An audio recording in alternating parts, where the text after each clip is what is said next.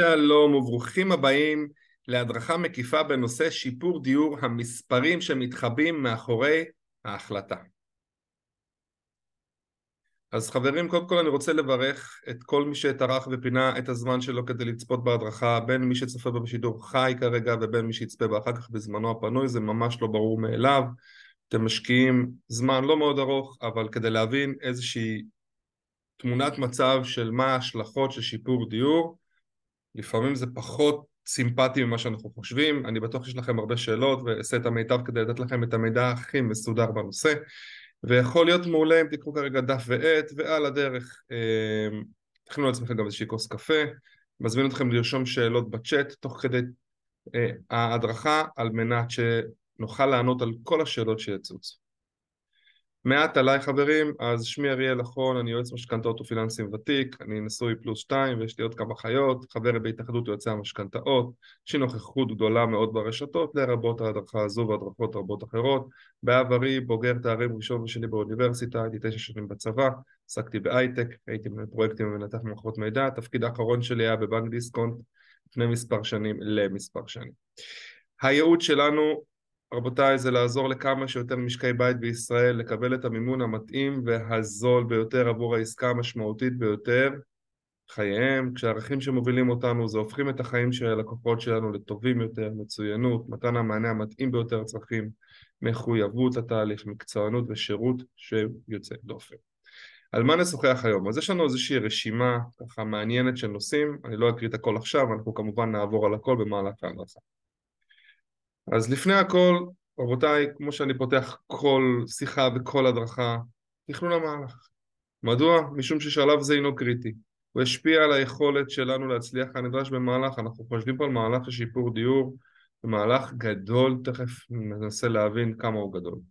כאן אנחנו נבין את גבולות האירוע, כך שיניב לנו את התוצאה הטובה ביותר.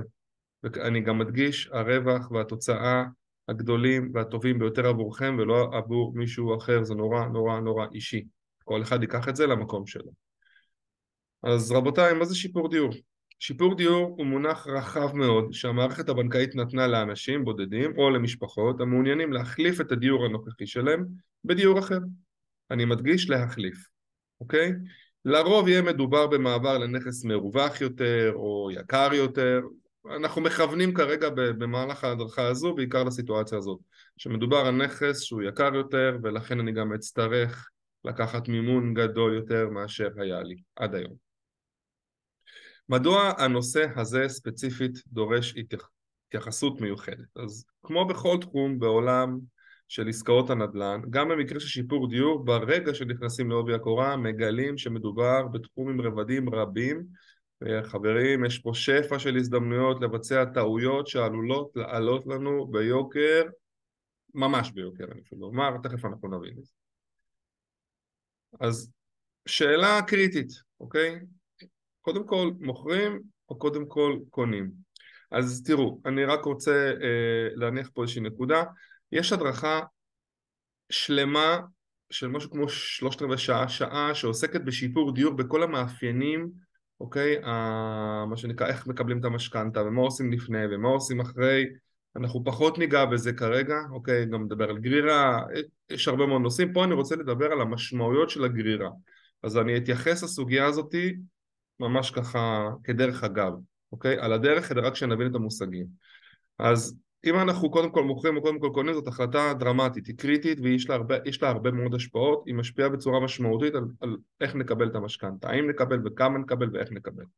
עכשיו בגדול כשאנחנו מדברים על שיפור דיור יש לנו שני מצבים עיקריים שאנחנו רוצים להתייחס אליהם, אני מדגיש עוד פעם, מדובר כאן על מישהו בעלים של נכס יחיד והוא באמת רוצה לשפר דיור, אוקיי? רוצה להחליף בית ולעבור לבית אחר, גדול יותר, מרווח יותר או יותר, יקר יותר אז המצב הראשון, שזהו המצב שכבר מכרתי את הנכס שבבעלותי, ואז אני נחשב לחסר דיור, ורק לאחר מכן קניתי את הנכס החדש. עכשיו אני אומר, מדגיש, לאו דווקא קיבלתי את מלוא כספי המכירה, לרוב אני עדיין מתגורר בנכס. אבל המכירה דווחה כנדרש לרשות המיסים, זה נקרא מש"ח, אוקיי, דיווח מס שבח, לא ניכנס פה לסוגיות המיסוי ולא מס שבח, ככה זה נקרא. אז המצב הראשון כבר מכרתי את הנכס שבבעלותי, כלומר העסקה דווחה, גם אם קיבלתי רק את המקדמה, בדרך כלל זה עשרה אחוזים, ואת השאר אני אקבל בהמשך הדרך. זה לא אומר שקיבלתי את כל כספי המכירה.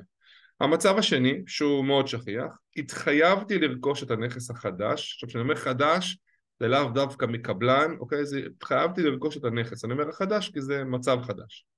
אבל עדיין לא מכרתי את הנכס שבבעלותי. שוב, אז המצב השני אומר, התחייבתי, כבר קניתי, חתמתי על חוזה רכישה, העסקה דווחה כדת וכדין לרשות המיסים, אבל את הנכס הנוכחי שלי עדיין לא מכרתי. למה? כי לא הצלחתי, כי חיכיתי, קודם כל לקנות כדי לדעת שיש לי בוודאות לאן לעבור, כי זה לא עניין אותי עד עכשיו, יש מיליון דברים, הכל בסדר.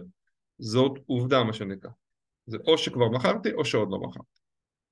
עכשיו בואו ניקח סיפור מקרה, והסיפור סיפור המקרה הזה רבותיי לקוח באמת מניסיון רב והמספרים הם ממש של עסקה שנתקלתי בה ממש בימים אלה שזה גם היה טריגר שלי לערוך לכם את ההדרכה הזו.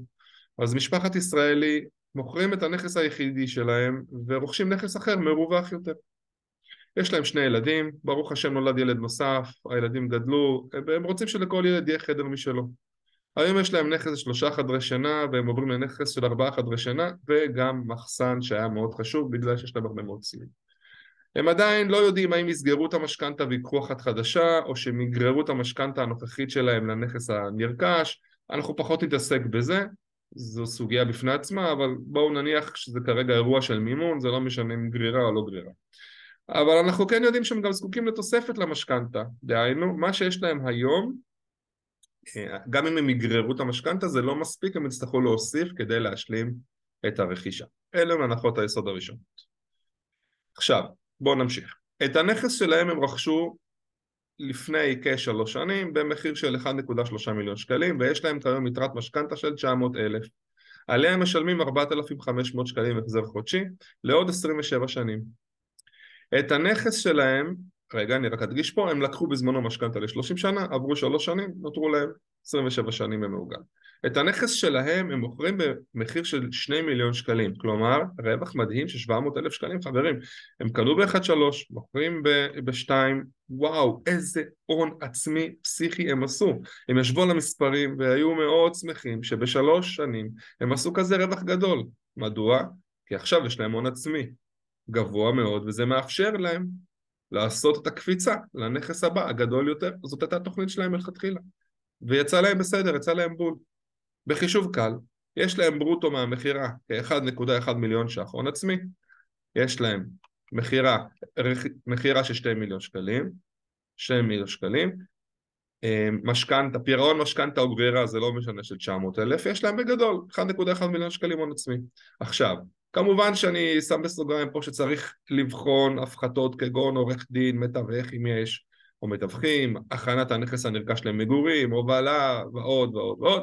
אני נכנס פה לאירוע של מה שנקרא מספרים שלמים או עגולים כדי לוודא שאנחנו מבינים את הרווח הנקי, את הרווח הברוטו מהמכירה. אבל אז הם שמו לב לסוגיה קריטית כמו שמחיר הנכס שלהם עלה מאוד, כך מחיר הנכסים שהם מחפשים עלה בהתאמה. אני מדבר באחוזים, כמובן לא בערכים מוחלטים. מה הם נוכחו לגלות? שההון העצמי שלהם, שהם היו בטוחים שקידם אותם ממש ממש, קידם אותם הרבה פחות מאשר הם תיארו לעצמם. מדוע? משום שעל מנת לערוך את קפיצת המדרגה הזו שהם כל כך מייחלים לה, מחירי הנכסים שמתאימים להם, ואני מראש מדגיש לא חדשים, אוקיי? אלא ככה יד שנייה שכבר כמה שנים טובות uh, קיימים, לא מה שנקרא הכי יוקרתיים, אלא משהו שמתאים להם, עוד חדר ומחסן, מתחילים ב-2.55 מיליון שקלים, איפה שהם מחפשים. איפה הם מחפשים? באזור שבו הם גרים. עם חשיבות לקרבה לבתי הספר, לא רוצים להחליף לילדים מסגרות, מקומות, כמובן קרבה למקומות עבודה, קרבה למשפחה, קהילה, מרפאות, הכל. כלומר, הם רוצים להישאר באותו אזור, פשוט לעבור לבית, לאותה שכונה או לאותה גזרה כללית באותה עיר, פשוט לעבור לבית קצת יותר מרווח, שיהיה להם קצת יותר נעים, אבל עדיין לשמור מה שנקרא על כל המסביב, זאת באמת אחד הדברים, אחת ההחלטות הכי הגיוניות ושכיחות שקיימות, ובאמת שהם לא קופצים מעל הפופיק, אני מדגיש מראש, שוב סיפור אמיתי לגמרי, ולא מחפשים משהו שהוא פנסי, יוקרתי מדי, אלא יכול להיות גם נכס לא הכי חדש, יעשו תיקונים, מה שאפשר, מה שהתקציב יאפשר להם, רק שיהיה להם יותר מרווח. אבל איך זה נראה בפועל? פה אנחנו, מה שנקרא, נתחיל להבין את המשמעות. אז תראו, שווי נכס נוכחי, 2 מיליון שקלים, משכנתה נוכחית 900 אלף, הם מחזירים על המשכנתה כיום 4,500 שקלים, וכתוצאה מכך, דיברנו על זה קודם, הון עצמי ברוטו, בדגש על הברוטו, מהמכירה, מיליון מאה. שתי מיליון, פחות 900, יש להם מיליון מאה, ומחזירים להם 4,500. שוב, אני לא נכנס כרגע לטיב המשכנתה, אם כן כדאי להם או לא כדאי להם, אוקיי? אמ, עכשיו, שווי נכס נרכש, 2 מיליון 550, דיברנו על זה קודם. ההון העצמי הברוטו שיש להם, דיברנו על זה קודם, מיליון 100, הנה זה מופיע לנו פה. המשכנתה החדשה פלוס הגרירה, אוקיי, או תוספת, לא משנה שוב איך נקרא לילד בשמו, מגיע למיליון 450, דהיינו, אם היה להם, הייתה להם משכנתה של 900 אלף ועכשיו יש להם מיליון 450, הם צריכים להוסיף עוד 550 אלף שקלים למשכנתה הקיימת. אחרי כל ההון העצמי, מה שנקרא. אחרי שהם הרוויחו לא מעט כסף בהון עצמי, ובחישוב גס, המשכנתה שלהם עולה עכשיו מ-4,500 ל-7,250 שקלים. מ-27 שנים שנותרו להם פה ל-30 שנה על כל היתרה, או בפיצול של חלק ל-27 וחלק ל-30, שוב אני לא פחות נכנס כרגע לניואנסים האלה, אם זה גרירה, אוקיי? אז שאלת מיליון הדולר כאן, או, או נתון מיליון הדולר, תרתי משמע, הם היו מחזירים 4,500, עכשיו הם צריכים להחזיר 7,250 שקלים. אז בעצם, בואו נסכם, הם מוכרים את הנכס שלהם ברווח יפה, דיברנו על זה כמה פעמים, אבל כדי לעבור לנכס מרווח יותר שמתאים להם, וכמו שציינתי קודם, הם לא קופצים מעל הפופיק מבחינת מחיר הרכישה ולא מדובר בשום צורה בנכס יוקרה, נהפוך הוא, מבחינת היוקרה של הנכס הם אפילו יורדים ברמה רק שיהיה להם יותר גדול ומרווח, אז הם יזדקקו להגדלת משכנתה.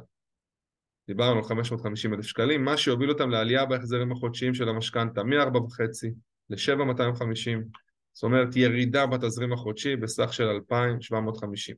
כלומר הם צריכים להוסיף על מה שהם היו רגילים לשלם 4.5, עכשיו הם יצטרכו לשלם 2,750, שוב אני עושה את זה בקירוב, או קצת יותר, קצת פחות, לא נכנסים כרגע לבדיוק איך המשכנתה בנויה, אבל אלה מספרים שנקרא ממוצעים. אז איך זה נשמע לנו עכשיו חברים פתאום? סך הכל הייתה לנו עלייה מאוד יפה בהון העצמי, משמעותית, הרווחנו המון כסף, אנחנו, אבל, אבל גם, גם הנכסים האחרים עלו הרבה מאוד כסף בנוסף. מה שאני רוצה לקנות, ופתאום אני צריך להגדיל את המשכנתה בסכום לא מבוטל בחודש ולהתחייב על הסכום הזה ל-30 שנה, לפחות בתור התחלה. בעזרת השם נמחזר ונשפר, אבל כרגע. אנחנו מתחילים ב-30 שנה. אז איך זה נשמע לנו עכשיו? פה מתחילות השאלות. אז אני רוצה שנדבר נורא ככה, אני אלך על משהו קצת שונה, איזה אמונות או מאפיינים יש לאנשים. אז בהרבה מאוד מקרים יש, אנחנו מדברים לעצמנו, מספרים לעצמנו אני רוצה, אני צריך, אני חייב, מגיע לי, יהיה בסדר, אני עובד קשה, נסתדר. אנחנו מסתכלים על ראיית טווח קצר, אני ממש ממש רוצה לעבור לנכס, אני צריך לעבור לנכס. מגיע לי, המשפחה ברוך השם גדלה, אנחנו רוצים שיהיה לנו יותר מרווח, הכל נכון. אבל שאלת מיליון הדולר היא, מה נכון? כן לעשות מעבר כזה, לא לעשות מעבר כזה, ואני מראש מדגיש, עוד פעם, מבחינתם הם, הם ירדו ברמת החיים, מה שנקרא, באיכות של הנכס, רק שיהיה להם יותר מרווח. אז נכון שאתם מצפים ממני לקבל תשובה חד משמעית, אז זהו, שהתשובה הנכונה היא כדלקמן. אנחנו מקבלים החלטה על בסיס נתונים, עם, עם התחשיבים הכי מדויקים שניתן לעשות. ומבינים מה הכי נכון באותה נקודת זמן במבט על העתיד לפי האופי, הידע, התוכניות והצרכים שלנו, אוקיי? כמובן אני גם שם על, הדרך עם היכולות שלנו, אוקיי? זה עוטף את הכל. משום שיש כאלה שממש זקוקים לנכס מרווח יותר, יש כאלה שההכנסות שלהם מספיקות כדי לעשות את המעבר הזה, יש כאלה שההכנסות שלהם לא מספיקות כדי לעשות את המעבר הזה לצערנו, יש כאלה שלא יהיו מוכנים להתחייב שוב על סכום ותקופה גדולים, עברו כבר כמה שנים, הם רואים את הירידה. עכשיו עוד פעם, וזה כואב להם וזה בסדר, ויש כאלה שלא מבינים את המספרים ואת הנתונים ואומרים יהיה בסדר, ויש כאלה שלא מוכנים לרדת ברמת החיים שלהם, או באיכות החיים שלהם, ו... לכן מה שאני אומר פה שכל תשובה היא נכונה, כל עוד מקבלים אותה בצורה מושכלת חברים, זה הסיפור. דגשים כלליים לתוכנית שכזו, למעבר שכזה, אז קודם כל התוכנית צריכה להיות תפורה מראש ויש לבצע בחינת משמעויות מיסוי מראש ולא זזים מילימטר ללא עורך דין צמוד, יש פה המון ניואנסים בתזמונים של המכירה ושל הקנייה, צריך לבדוק שאין פה מיסוי, אוקיי? אני לא נכנס פה לסוגיה, שוב, אגב, יש הדרכה שלמה בנושא מיסוי שערכתי, אבל בלי שום קשר, עורך הדין שלכם ייתן לכם את המידע המדויק, אבל הכי חשוב לי שהתוכנית צריכה להיות תפורה מראש. מישהו, ואני נתקל בזה המון פעמים, מגיעים אליי אנשים שכבר חתמו חוזה ועכשיו צריכים להתחיל להבין את ה... את ה עכשיו מתחילים להבין את המימון, את המינוף, את העלייה במשכנתה, ופתאום הם מקבלים חום והם לא מבינים לאיזה צרה הם נפלו, פשוט כי לא עשו שיעורי בית, כי חסכו איפה שלא צריך, כי, כי אמרו יהיה בסדר, כי חשבו שזה סך הכל אני מחליף דירה בדירה, מה הבעיה? אז אני קצת מגדיל את המשכנתה. הבנתם שזה לא כזה, לא תמיד כזה פשוט. עוד כמה דגשים כלליים בכל סוגיית שיפור הדיור. אז חברים, מדובר במשכנתה לכל דבר, ולכן הלווה ייבחן, כמו תמיד, כמו בכל משכנתה, בהתנהלות פיננסית, יכולת החזר, אחוז מימון משווי הנכס, ביצוע שמאות לפי הצורך, ביטוחי חיים וכדומה, שוב, אחד לאחד משכנתה. ותכנון המהלך הוא קריטי בעיקר כשעוד לא מוכרים נכס נוכחי, שימו לב אני מדגיש את המילה כשעוד לא מוכרים נכס נוכחי, למה? כי יש הרבה מאוד בעלי נכסים שלא מודעים לדקויות ולניואנסים, לחשיבות התזמון ולמשמעויות של המהלכים, מהמקום הזה נוצרות הטעויות החמורות ביותר שיכולות להיות ואני לא סתם אומר את זה. אני מתכוון לטעויות שעלולות לפגוע בנו הן ברמה הנפשית והן ברמה הכלכלית באופן לא פשוט, בסופו של דבר אנחנו רוצים לא לגרום לנזק, אלא להפך, לשפר ולהשתדרג, ולכן תכנון מדויק הוא המפתח להצלחה בעסקאות האלו. עשו לעצמכם טובה, שבו על המספרים. אני אומר את זה כי ראיתי יותר מדי אנשים נופלים בדיוק בנקודות האלה, ואחר כך לתקן טעויות כאלה זה יכול להיות מאוד קשה. חברים, הגענו אה, ממש לסוף ההדרכה, ולכן אני רוצה להציע לכם בקצרה תהליך של ליווי אצלנו, שהוא נקרא משכנתה בפיג'מה. כמו שאתם מבינים, מדובר בתהליך של שיפור דיור שהוא קצת שונה מסתם לבוא לקחת משכנתה, לא שאני מזלזל בזה, אבל פה זה יותר מורכב. אז אני מציע לכם לבוא, להיעזר בשירותינו, בגדול אתם נשארים עם הפיג'מה בבית ואנחנו מטפלים עבורכם בתהליך. לכן מה שנשאר לעשות בסוף זה לבוא ולחתום על המשכנתה הכי טובה שתוכלו לקבל כשאתם יודעים שתכננו ובנינו ואנחנו עושים את הכל, התרוצצויות, גופי מימון, קבלת הצעות, שליחת מסמכים, התקשרויות, לא צריך פגישות, ימי חופשה, סידור לילדים, כל מה שקשור להתקשקשות ולדיבור בינינו אה, ולכל התאומים, הכל מה שנקרא בשעות גמישות, בלי לצאת מהבית, בלי להתרוצץ, אתם תישארו עם העניינים שלכם, אנחנו נדאג לכם לקבלת התנאים הטובים ביותר שניתן ולהינדוס מדויק של המשכנתה הזאת. עכשיו אני רוצה לענות על מספר שאלות שנשאלו בצ'אט, שאמרתי אותן לסוף, כי דווקא היו פה שאלות אה, מעולות. אז גרגורי היקר, אה, תודה לך גרגורי ששאלת שאלה כל כך יפה, אז הוא אומר, אז בעצם אני מבין שאני הולך לשלם הרבה יותר. ככה נסייח את זה בגדול. אז כן, גרגורי, תראה, מה זה הרבה יותר? אתה רוצה לעשות שינוי. אנחנו יודעים שמחירי הנכסים, שוב, ביום הקלטת ההדרכה, אה, במגמת עלייה של שנים, אגב, אני מניח שגם בעוד כמה שנים אנחנו נגיד את אותו הדבר, הגיוני. לא ניכנס פה ללמה זה קורה. אה, וצריך להבין, ואחת הדקויות שניסיתי להעביר פה בהדרכה היא, שכמו שאנחנו הרווחנו אוקיי? באופן יחסי באחוזים, ועשינו רווח יפה בעסקה המתוארת, שוב עסקה אמיתית לכל דבר ועניין.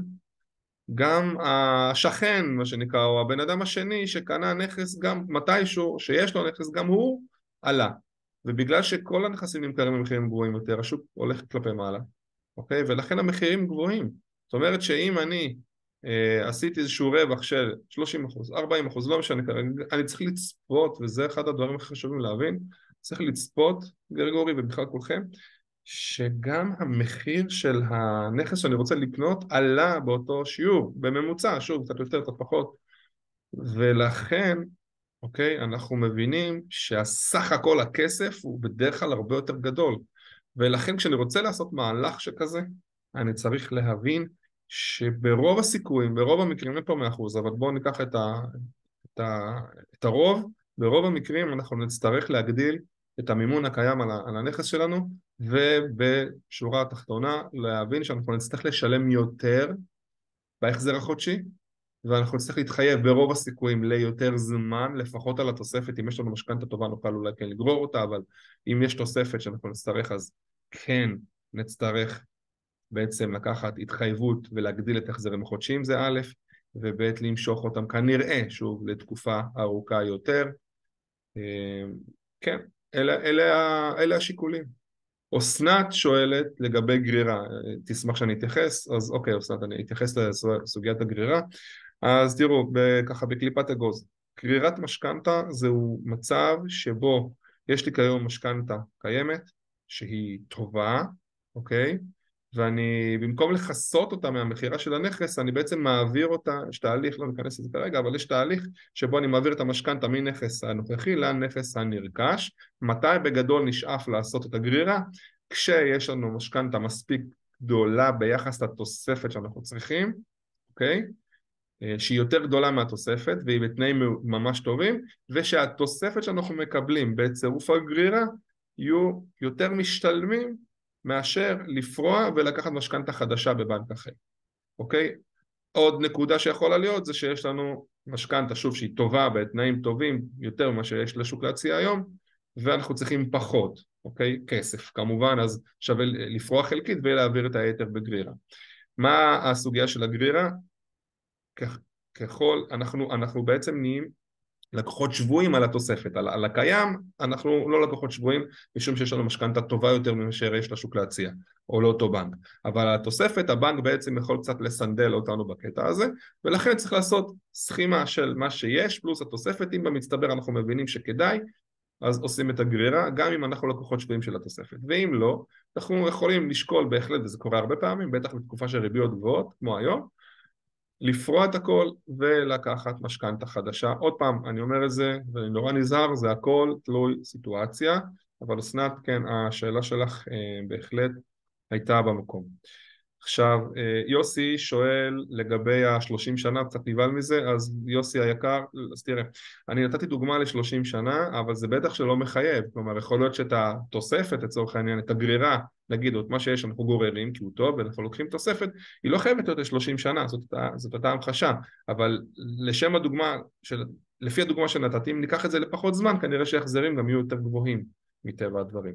שוב, אין פה אמת אחת, אין פה מודל אחד לעשות את זה, המטרה שלי פה בהדרכה היה להראות לכם, אוקיי, את האפשרויות המגוונות שיכולות להיות ואת המשמעויות.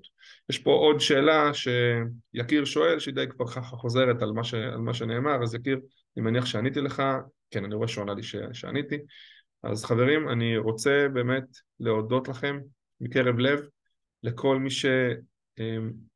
שצפה בהדרכה, בין אם זה בשידור חי כרגע ובין אם זה מי שצופה בה בזמנו הפנוי, מקווה שנתתי לכם נקודת מבט שנקרא רעננה או, או, או עוד, עוד נקודת מבט על הסוגיה של שיפור הדיור כי אני נתקל בזה לא מעט והדבר הזה באמת גורם להרבה מאוד קושי אחר כך בטח אם מתחייבים לפני שמבינים את המספרים הסוד הוא תמיד תמיד תמיד להבין את המספרים בכל עסקה בטח בעסקאות כאלה שיש כוללות בתוכן גם מכירה וגם קנייה, או גם קנייה ואז מכירה. אז רבותיי, אה, למי שרוצה לפנות אליי, יש לכם פה את מספר הטלפון שלי, יש לכם פה, זה הטלפון הישיר שלי, יש לכם פה אה, כתובת האתר, יכולים להשאיר פרטים דרך האתר, וכמובן לשלוח לי הודעה דרך האימייל, אני אה, עונה וחוזר אליכם. חברים, שיהיה בהצלחה, כל טוב, ואנחנו נשתמע.